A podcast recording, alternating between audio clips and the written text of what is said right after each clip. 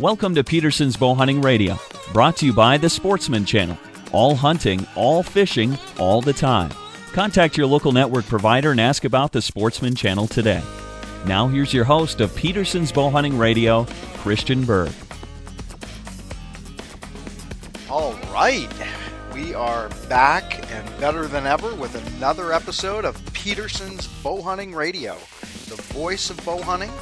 And I am certainly appreciative of you taking the time out to uh, spend some time with us today. And as always, uh, super enthusiastic about the episode that we have lined up for you. Today, we're going to be talking to one of the people that I refer to as uh, the unsung heroes of archery. And uh, what I mean by that is you, you go uh, as you work in this industry and you get around to tournaments and different events and the the ATA show, uh, which I just attended recently in Columbus. There's so many people in archery that uh, make this sport as great as it is with their ideas and their innovations and their intelligence and their know-how and just sort of an endless desire to tinker and do things better. And um, unfortunately, most of these folks, including our guest today, uh, probably will never become household names, yet we owe them a debt of gratitude. And without saying more than that, I will bring in our guest, a gentleman by the name of Doug Denton. He's a product engineer at Hoyt Archery, and uh, he is doing some really amazing stuff in the world of recurve bows. And uh, it's a pleasure to have you with us today, Doug. Well, thank you for having me uh, this opportunity to, to tell a little bit about the recurve bows that uh, Hoyt's producing now. Yeah, that's awesome. I mean, to be honest with you, um, traditional archery, and I hesitate to even use that term because I'm pretty sure when we start talking about these recurves you're making, uh, we're talking about some pretty high tech, cutting edge stuff. But of course, you know, it kind of gets that catch all term of traditional archery, and that's not really the bread and butter of what we typically deal with at the magazine. But the thing that's exciting about what you're doing is that I know as we talk about this, you know, there's technology and materials advancements and things that you're doing uh, on the competitive archery front that are really going to trickle down and probably signal some big changes in the future for, for hunting recurves and maybe even the compound market down the road. So, um, why don't we just start real quickly? Tell us a little bit about your background because I know you are a, a, really serious competitive shooter yourself and how you managed to also get involved with the, the bow design end of things, Doug. Okay. Well, you know, has a lot of uh, a lot of kids, I guess, growing up, you know, they see their parents uh, getting ready to for the archery season and bow hunting, and that's really where I got my start into archery in general. I was around nine years old and got my first uh, compound bow, and I was thought I was really big time. And I was going to go bow hunting and kill a big white-tailed deer, and I hunted for years before I even got close to an animal. But with that start of my archery career and, and bow hunting in general, just really sparked a passion to uh, for the for archery. And as I uh, got a little older and got into uh, high school and started to develop um, a passion for for actually competitive archery, I started out shooting uh, the IBO tournaments, and ironically enough, flipping through a uh, bow hunting magazine one day. This was back in 1992, actually. Uh, came across an article uh, that was entitled uh, uh, "Past Gold Medalist," and it was an article about Jay Barrs, and Jay Barrs won the 1988 Olympic gold medal, and that was intriguing to me because at that point I didn't even realize the Olympics had archery. Mm. And the Olympic archery, it's it's an Olympic recurve, and I really got enthused with uh, with what that was really all about, and started reading all the articles that I could possibly get my hands on, and and eventually uh, saved up enough of my uh, my money to go purchase one of these Hoyt uh, Olympic recurves. And, and how old were you at this time, Doug? I was actually uh, 18 years old, so I was transitioning out of uh, high school and going into college, and really had no idea what I wanted to do with my career, or as most most kids coming out of high school going into college are really kind of unsure, but to what the focus that when I when I made a commitment to say that I'm going to go get an Olympic recurve and I'm going to see how good I can get and see if I can make the Olympics someday. That truly changed my life to give me a focus that I didn't have prior to that. Because I felt that if I was bold enough to say that I want to train for the Olympics, then everything else in life is pretty simple and I can work hard to get to those uh, goals. And that really transcended to my college career of, well, if I'm going to say I'm going to go to the Olympics, I can make an A in that class. And it really was a, I say just fate that I stumbled across an engineering degree and it fit me perfect. And I took that engineering degree never knowing that I would ever have an opportunity to uh, work for Hoyt or design design recurve bows. And graduated uh, college. Where, where'd, still, you go to, where'd you go to school, Doug? Went to Murray State University, which is a, a smaller university located in western Kentucky. And that was a really a good fit for me because I grew up in Kentucky, small town. Uh, like to consider myself a little bit of a country boy, and Yeah, I spent can most tell. of my I can tell from your accent. I know you're in Salt Lake with Hoyt now, but I was figuring this guy didn't grow up in Utah. I don't No. think. no my my roots are uh, really deep in uh, western Kentucky, and, and enjoy the uh, the life that I had there, and enjoy the outdoors. So that's uh, you know so got So- through college and started my career, and after ten years in my career, uh, and all along competing in Olympic recurve events throughout the U.S. and with that made a lot of great friends in the sport. The best friends that I have and probably will ever have in my life have come through through competition and meeting people while shooting tournaments and friendships that are going to last a lifetime that really have helped really formed the person that I am today. So and really with the competition met some people that worked for Hoyt and it just worked out that they were looking for some engineers here a couple of years ago and and I threw them a resume and here we are. And so, what a couple things then before we dive into your work with Hoyt, I'm curious about is, you know, a what kind of uh, business were you plying your engineering trade in before you came to Hoyt, and uh, also let the readers know, or the readers, yeah, the listeners. We love our readers and our listeners. Let let the folks know uh, kind of some things that you've accomplished in the world of competitive archery, because, you know, I know you don't want to toot your own horn, but you've, uh, you know, you've come very close to achieving a lot of your goals. I, I think, if I recall from our conversation at ATA. Yeah, well, I started my uh, my engineering career with a company uh, that is basically 99% automotive, and it was die casting. So I worked as an engineer for them and developed machinery that helped produce their parts. I didn't focus on product design there. I focused on manufacturing designs and also focused a lot on architectural designs for them because at that point they were expanding to be worldwide and got to travel the world and set up uh, factories for for this company.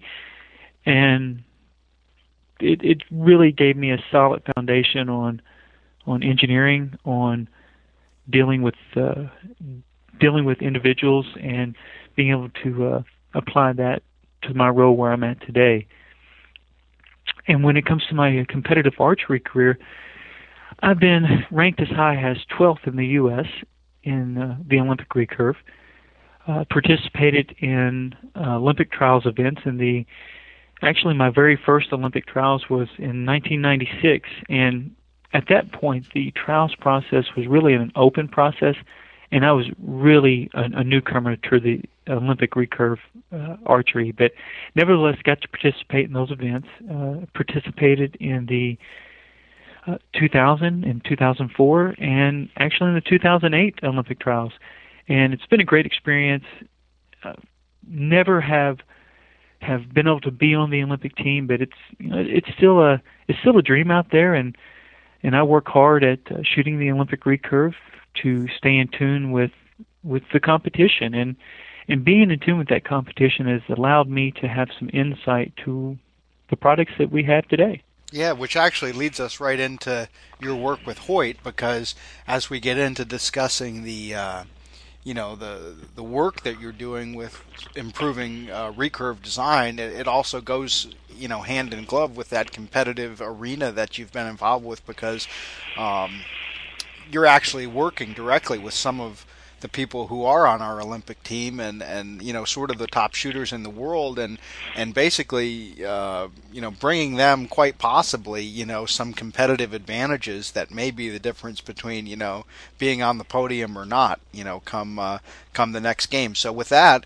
why don't you kind of tell us uh, maybe where we were when you got started with Hoyt and, and where we're going with recurve design and and uh, the things that you're doing that are making you know tangible uh, differences for for accuracy for the shooters.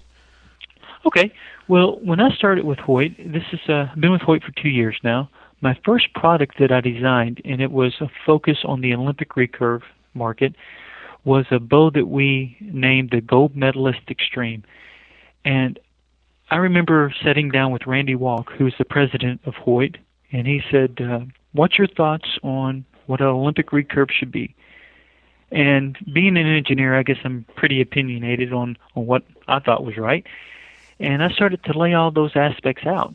Uh, and the biggest part of it was the actual geometry of the bow. And when I'm talking about geometry of a bow, it's where your hand placement is in relationship to where the limbs will actually start their pivoting or bending motion.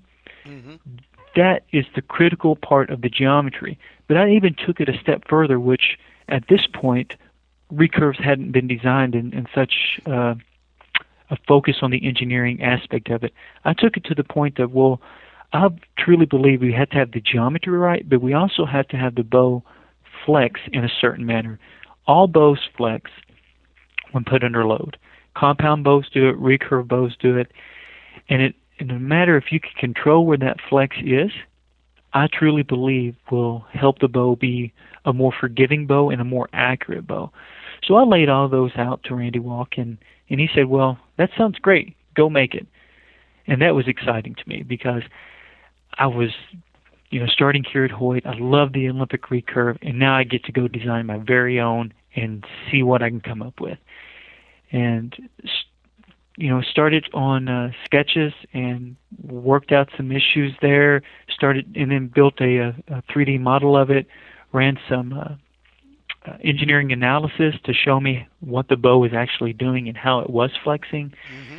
and through several different iterations uh, the gold medalist extreme was born and with that first product it was on the podium more times last year than any bow, any bow's debut in the modern history of uh, archery.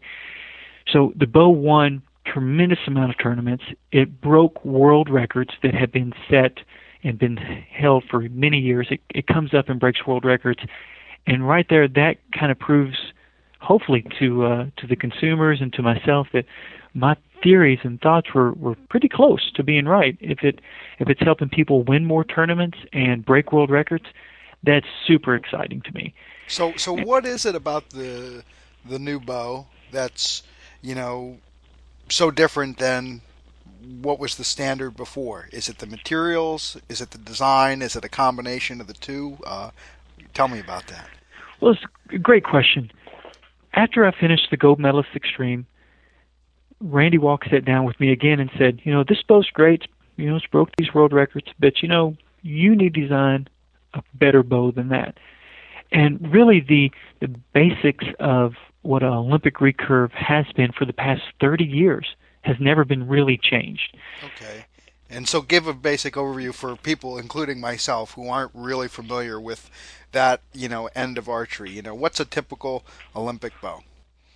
Well, the typical uh, Olympic Olympic bow is a riser that's around 25 inches long and it's the limbs, the fitting of how the limbs attach to the bow, because it is a takedown recurve bow. And you're talking about an aluminum riser for the most part. I am. the The risers, of course, started out as wood, and then they uh, went to magnesium, and now they're machined aluminum. and with what was really the, the standard, the geometries were basically the same. No one really focused on how the bow flexed. And then the way the limbs fit into the bow have it was it's an international limb fitting system. And wish we had some pictures that could really show and illustrate what I mean by this because this is where it really comes for the new bow that Hoyt has for uh, 2010 is really where we broke the mold. We have an international limb fitting system that the world has known for the past 25, 30 years that Earl Hoyt himself designed and patented uh, years ago. And the rest of the world followed. And this basically is a limb system that has a dovetail system that snaps into a, a recurve bow. And it has the, the butt end of the limb is a very solid piece that does no movement or flexing. Gotcha. So so that part of the bow has been the same for 25, 30 years. So, and, and Randy, what's the, and what's the typical? Uh, sorry to interrupt, but I want to no, no. kind of complete the, the initial picture. You've got a 25 inch riser typically, and then mm-hmm. your limbs are how long, and then that gives you a finished bow length of, of what typically on these bows. Well, with the typical bow, we we have what most uh, most athletes are shooting is what we call a 68 inch recurve bow. So we have at Hoyt we have a 25 inch riser that have uh, we could put a short limb or medium limb or a long limb. A short limb and a 25 inch riser will give us a 66 inch bow. A medium limb will give us a 68 inch bow, and a long limb will give us a 70 inch bow. And according to the consumer's draw length, the shooter's draw length, that dictates whether they want to have a short, medium, or long limb. Gotcha. And that that standard has been around for since the 70s, really. Gotcha. So so then you've then taken this.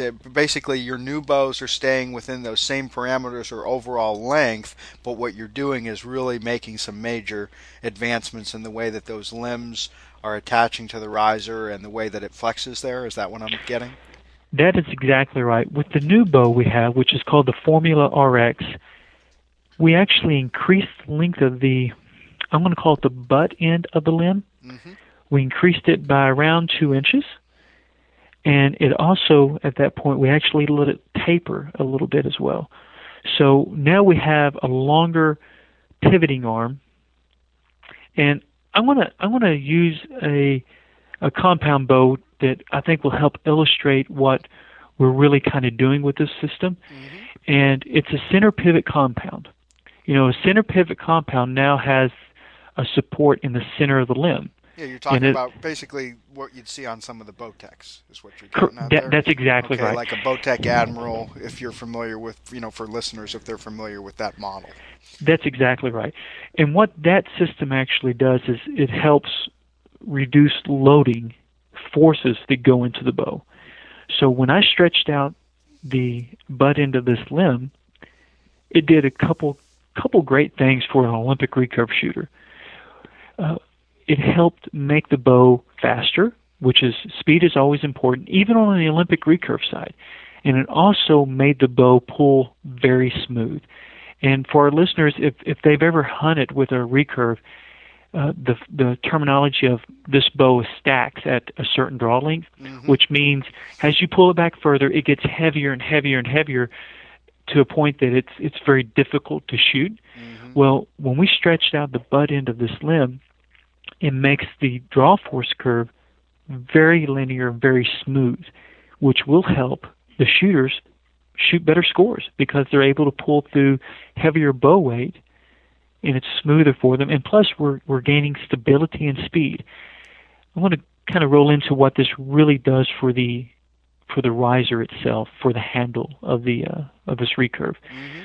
When I stretched out that pocket, the forces that are being applied to the riser was reduced by 40%. Now, let me explain what that really does for us. It reduces vibration. And when you reduce vibration, you gain stability. And when you gain stability on any platform, you gain accuracy.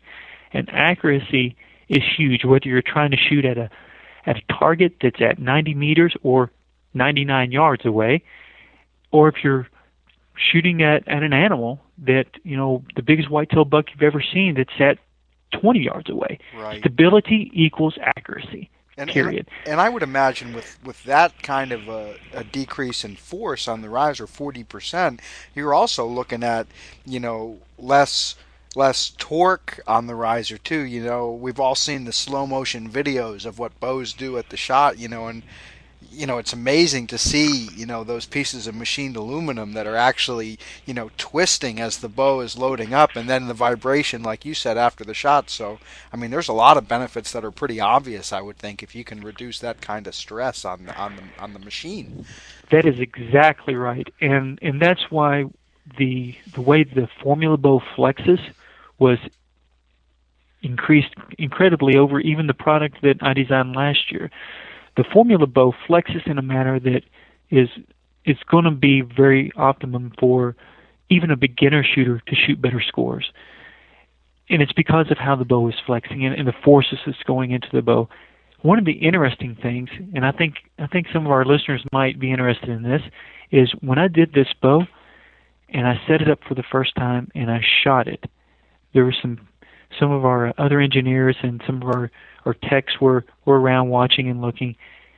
It was so quiet that it was it was amazing. We were we were all amazed at just how quiet the bow sounded. And the reason the bow's quiet, when you reduce forces and vibration and loading into a, into a, a bow or to a system, you reduce noise, and that can be very very exciting and beneficial for the future. Yeah, and you could. I guess it's you know, the the, the length of the bow isn't necessarily going to be as long in a, in a hunting recurve, but certainly you could take uh, this new you know pivoting limb pocket uh, design, or I don't know if that's the right term, but you could incorporate the same new technology onto some of the hunting recurve models, right? You know, yes. Hoyt definitely can do that. I, I like to refer to it as we're looking at at uh, our Olympic recurve side of of being the the race car version of our of our recurves. Okay. And we can take that technology that produces excellent results and outstanding results on the Olympic level and competitive level and transcend that to our bow hunters that are going after their trophy of the of a you know trophy whitetail buck. And that same technology can be applied to a hunting recurve. You know, for Hoyt, there, there's a there's a there's a lot more that goes in, in into it. It's just not we can't just go flip a switch and presto we have a, a new latest greatest uh, uh, hunting bow. But there are definitely aspects that will lend itself very very well to a hunting recurve. Mm-hmm. And uh, so we kind of got sidetracked there, I guess, a little bit on that going discussing the hunting applications. Uh, we should probably go back now and, and talk more about uh, the new bow. So you, you, you tested this. Uh, you saw the, the reduction in force on the riser, the the reduction in noise and vibration. Um, what more things you know did did we not cover yet on this new bow and and uh, you know the things that you're seeing in the performance of this as opposed to you know the first generation I guess with that the gold medal bow. Well, the shooters, the feedback from the shooters are, and our top athletes are really what's what's exciting to hear, and seeing their the results on the uh, tournament scene. The the bow, there's specific uh, aspects that an Olympic recurve needs to do. It needs to, when you upon the shot, it needs to have the forces going straight towards the target. So the bow literally will jump out of your hand right what you're right towards the target. This bow does that extremely well. Uh, we picked up, like I said, some some additional speed, which is very very beneficial in our Olympic recurves. What, what, and what's the you know? Give me the raw numbers on that. I, I really couldn't tell you what a, a typical Olympic recurve is going to shoot in feet per second. And so, give me an example of you know what your average would be, and then what this bow is is putting out. Okay, it's it's going to be I think our, our listeners are going to be a little bit shocked with with what I have with what I consider to be big in our market. So typically, an Olympic recurve shooter, and it all depends on their draw lengths and weights sure. of, of what they're shooting, because we really have no ATA standard of speed when it comes to a recurve. So when I, with the, the performance gains that we are seeing, are anywhere from two feet to four feet per second on on the recurves. Now, let me quantify what that really means. That really means if we have, that's like having a compound bow shoot 360 feet per second to a recurve shooter. Okay. So uh, that that's what because two to four feet per second to probably most of our listeners are like, well, that's that's really nothing. I can get that with you know uh, changing my vanes on my my arrows or changing to a lighter arrow. With an Olympic recurve, with for accuracy, you know, we we are kind of locked into certain arrows and and certain vanes that really work good for us. That the two to four feet per second is huge, especially when we're shooting the distances that we do shoot. And, and what's sort of an average uh, arrow velocity for a competitive shooter in Olympic uh, discipline? You know, this is this is another another area that's going to sound really slow compared to our compound bows. But typically, it's around 200 to 210 feet per second. Okay. So basically, yeah, I mean, if you're talking about, okay, say 200 feet per second, if you're talking about picking up two to four feet per second, you know, you're looking at, uh, you know, a two, one to two percent, you know, increase in speed, basically. That, that is correct. Yes, and and really, what that means for us is it's it's a huge benefit when we're shooting outdoors because of the wind and the elements that we shoot in. Mm-hmm. Gotcha. So so um, so you're getting obviously kind of just all around uh, a more pleasant uh, shooting experience, if you will. That's that's kind of equaling you know better performance. That's exactly right. And we also went a little more step, another step further in when we designed our, I'm going to call it the engine of our bow, which is our recurve limbs. Uh, there was a lot of uh, innovation that went into the uh, new recurve limbs that we have uh, for this product. We actually partnered with a couple different companies that are helping make some uh, special laminates that go into these limbs. We have a laminate that's called a cross carbon weave, and what that really, what that those laminates are doing is torsionally making these limbs very stable. And what I mean by that is if you was to grab the limb tip of one of these recurve bows and try to twist it, mm-hmm. it's very resistant to that twist. And what that means for for a shooter is has a shooter with finger shooter, the string actually comes around the fingers and it makes the the string I'm going to say oscillate and therefore is trying to twist those limbs on some direction as it's going as those limbs are going forward. Gotcha. Well, these these limbs with this cross carbon laminate weave, mm-hmm. it really helps resist that, which makes the bow even more stable and helps it be more accurate. So, what all uh, you know are your limbs made out of? I know you know in the compound market, it seems every year um, you know the manufacturers are touting uh, more and more you know the various things. I know there was one particular model that i had read some press materials on recently talking about you know actually s- seven different layers of materials that are inside their limbs and kind of going on a, a, little bit about each each one of those. Is there these recurve limbs have you know as many different layers as many different materials that are going into them or is it more of a you know, just a fiberglass with the carbon, or you know, tell me about that. Okay, well, we have two different grades of limbs uh, for that we typically are, are focusing and selling here at Hoyt, and our high-end limbs are made with a synthetic foam, which is that will be the core material, and then we will use carbon laminates, and we will also use some glass laminates, and to, together when you create a limb, when I call I call it a layup of a limb, you can dictate how these pieces will taper towards the tip of the limb and how thick they are and where they're located inside the limb to really gain some huge performance gains. But the materials that we, we are focusing in on are synthetic foam, carbon, obviously fiberglass, and we also are use, utilizing a lot of woods and we use some hard rock maple. And we also have partnered with a, uh, another company that's making some special maple laminate woods for us that has been infused with epoxy, which gives the uh, that particular wood in, in our limb a, a really great uh, feel.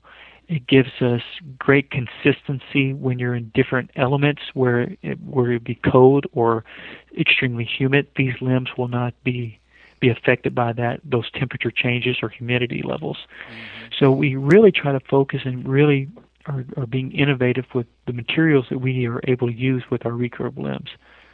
Yes, totally. I mean, anybody who, you know, sees one of these uh, Olympic guys running around with the recurve and think, you know, okay, that's just a, it's it ain't your old stick and string anymore. That's for darn sure, and uh, it's pretty clear. You know, you guys are every bit as high tech on on the uh, competitive side of things as as you know the compound guys are running around out there hunting in the field. So.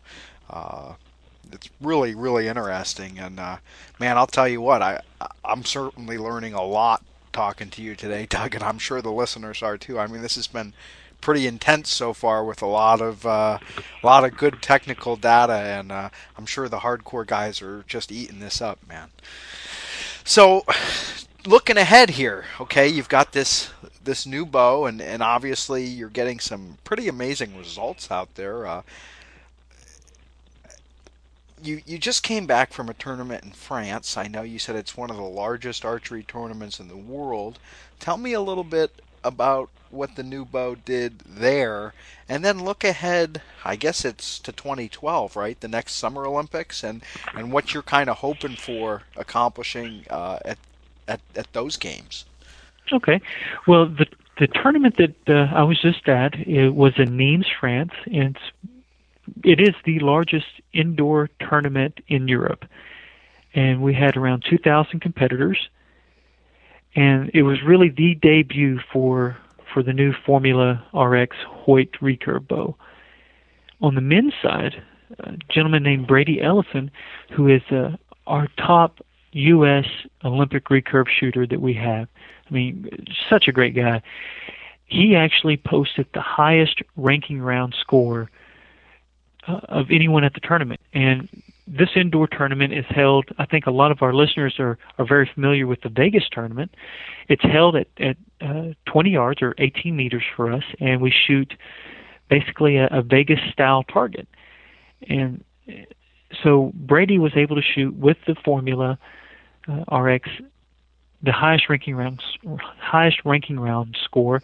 He actually ended up uh, finishing fourth in the tournament because the tournament is held on once you once you rank yourself, then you go head to head competition, and you start having uh, uh, shoot offs. Gotcha. So you basically rank for you do those ranking rounds for seeding, and then you do a a bracket type tournament from there. Essentially. That is exa- that is exactly right. Gotcha. And on the women's side, uh, we had a, a woman from France. Her name is Bérengère Schuh. She made it all the way with her formula to the gold medal round. And at this tournament, talk about a show. They had they had dancers come out in between the matches. They had the lights. They had the cameras. It was it was really exciting to watch. And, people, and she, do people actually pay to come watch this this deal? They do. There there was I would I'm going to guess at how many people were in the stands because it had to be 2,000 plus people just sitting there watching this whole event, and it was so exciting that you know you you have these athletes come out and there are the spotlights on them. You know you have announcers, you know, talking about the individual, talking about their history of their competitive uh, competitive archery, and then they get up on the line yeah, no, no pressure there, right, Doug? Oh, no absolutely, pressure, absolutely no not. You know, this is another day in the park. and uh, and then she proceeded to shoot a perfect score with her bow. And which, which again, you know, for the people who aren't familiar with with the target archery world, what what's a, how many arrows do you shoot in a round, and, and what's a perfect score? Okay, it, we shot in, in in these elimination rounds, so in this gold medal match, you shoot 12 arrows. And a perfect score is 120. Now, to really add this up a little bit better, there was no other shooter, compound or recurve, that shot a perfect score in the medal rounds. She shot 120 points, perfect score, with a recurve bow with her fingers, and shooting uh, actually carbon aluminum arrows. She was shooting X10 uh, Easton arrows, which are very small in diameter, and had them all inside out tens. It was, I, I think I was more nervous watching her shoot that because I was so excited that, you know. Well, that's like your baby out there in her hand, right? Uh, well, yeah, I guess to me it really is. And and when she stepped off the line with a perfect 120 score and won the gold medal, she held the bow up, and it was, oh, it, it was like, you know, just a sense of joy that that I was able to maybe on, on the slightest smallest part be be a part of her winning that medal. And, and that's that's extremely exciting for me. Well man I, I think you're due for a raise this year aren't you doug well we need to send that uh, send that message to hoyt i think so so that's awesome and um, obviously um, the shooters that are using the bow, they must be super excited about you know what's happening there on the line. And uh, do you foresee uh, this uh, as the end? You know, is this is this the end all and be all, or are you like already thinking, "Gosh, I've got two more years before the next Olympics. We can do even more." Absolutely, because I am never satisfied with where I'm at. There is something that's you can always think of something better and yet we we have to always push the limits of what our equipment can do, and and that's how we get that's how we make improvements. That's how we have breakthroughs. You never stop. You never stop engineering. You never stop thinking, and you, for me personally, I never stop talking to the individual that's out there purchasing the product or our top athletes because those people can give me great feedback and I want that feedback to to really take our product to the next level because you, you can't stop. If, When you stop, then your competition is going to pass you by, and you're going to be left behind. So, no, there there are going to be some more, you know, exciting and new things to come for sure.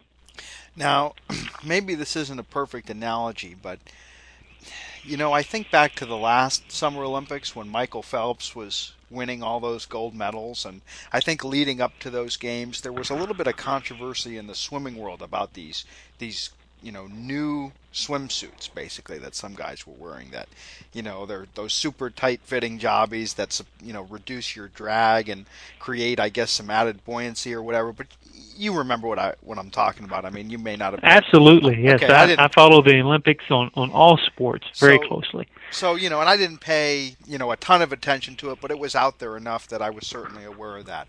Now, would that be you know any parallels here? Is this new bow that you guys have come out with? Is this kind of like now the people who are using it uh, are, you know, are winning all this stuff, setting new world records, and the people who aren't are like, now wait a second here, is this, you know, this is like the new secret weapon. Uh, is this available to everybody? And are there any, you know, competitive type uh, concerns or anything that's been raised along these lines with new technology and that sort of thing? You know, one, yes, the the product is available to everyone. Even though we are working on some, uh, there are some patent pending uh, features with this new bow. Technology breakthroughs, this is probably the closest thing that a recurve bow has seen to comparing it to the the swimsuits that Michael Phelps wore on on a competitive side. Yeah, it's it will help people shoot better. And there's some aspects of and reasons that we've already discussed because you know, with the design of the bow that will help these individuals shoot better and yeah, it it's giving people an edge. And when you give someone an edge, and then they get more confidence, those people are hard to stop. Mm-hmm. well, said. Well said. So, so listen. Now let's take another jump onto the hunting side of things because, you know, this is really exciting. It's been very interesting learning about you know all this new recurve technology. But maybe there's some people who listened to all this and thought, you know, that's great.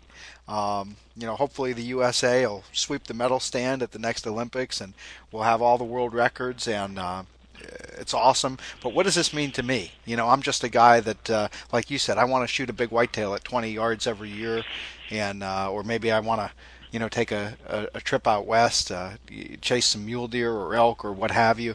Um, what are the implications either now or in the future for the hunting bow market, and does any of this even translate into compounds? You know, for com- well, I'll address the compound question real quick. Probably not for the compound. Uh, there's some aspects. I mean, compounds are really just a completely different. Uh, I'm going to call it different animal and a different way we go about engineering those. Mm-hmm. And there, there are some concepts that can link over on a broader scale, but on a, uh, on a real specific scale, it's two different completely. They're apples and oranges. But on the uh, on the hunting side, sure, there I'm always looking for ways to improve hunting recur products, and yeah, there's some exciting technology that we that that can cross link over, and looking into the future, you know, who who knows? There there there are some definite advantages that could could lend itself very very well to a hunting recurve. And and you uh, you do quite a bit of hunting with recurve bow, don't you? I do. I wish I could say I'm talented at that, but I'm not. well, we'd all like to be more successful, right? But uh, but yeah, I mean, do you actually go out and I realize that you know some of these Olympic style bows are maybe a bit unwieldy in a tree stand or on a stalk or whatever. But uh, do you actually uh, just kind of mess around with taking some of these things in the field sometimes? You know, I did. This year, I had a great opportunity to uh, to go to Kansas and hunt some whitetail, and uh, what a great experience that was. It's uh, been hunting whitetail deer all my life in in Kentucky, and and to go out to Kansas with the reputation that Kansas has with big whitetails was just oh, it was it was super experience for me. And yeah, I actually did take a uh, a formula recurve and uh, had the had the riser painted black and camoed it up and said, "All right, I'm going to take this sucker and kill me a big whitetail." And uh, took it out in the stand several times, and in the stands that I was hunting in, and, and because the bow is, you know, it, it really is a long bow for for hunting.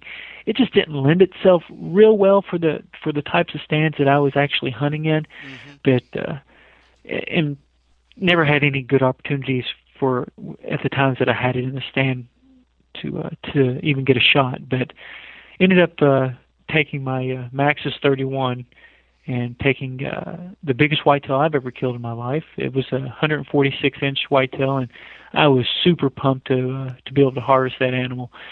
But uh, yeah, absolutely, yeah, it, man! Congratulations to you. Well, thank you. And uh, so, so that was. Uh, would you have been able to take that deer? You think, uh, if you had that recurve in your hands, or was it just too tight of a shot? I tell you what, it it would have been for sure. I would have. I, I would have.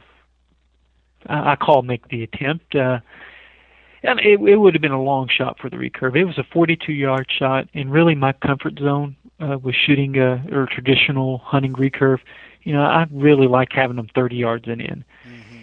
So it, it would have been pushing it, and there were some other elements. There was uh, some high winds that day that would have made it even more of a difficult shot. But you know, I tell you what, we always have next year, and and I will uh, be hunting with the you know hunting recurve next year, and hopefully have opportunities at uh, some white-tailed deer and some hopefully some turkeys and whatever else I can get on.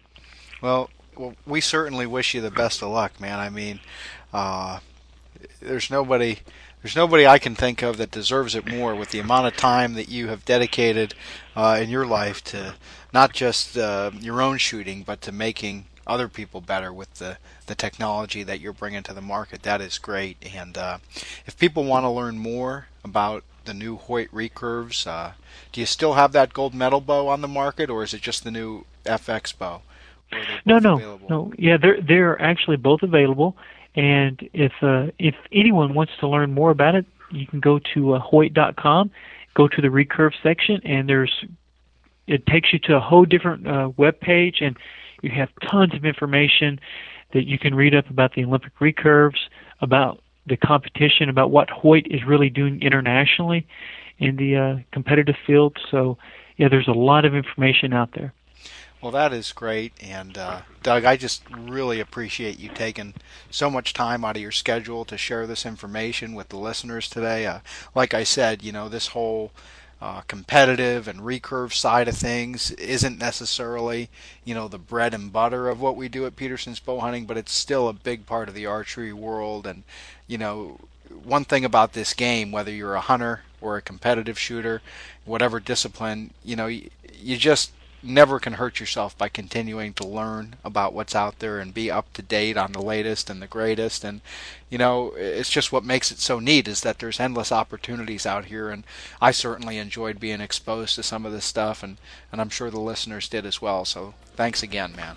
Well I appreciate having the opportunity and, uh, and really enjoyed the conversation. So so thank you very much. All right. Well keep up the good work and and we'll stay tuned for uh, the next big announcement out of uh, Doug Denton and Hoyt, okay?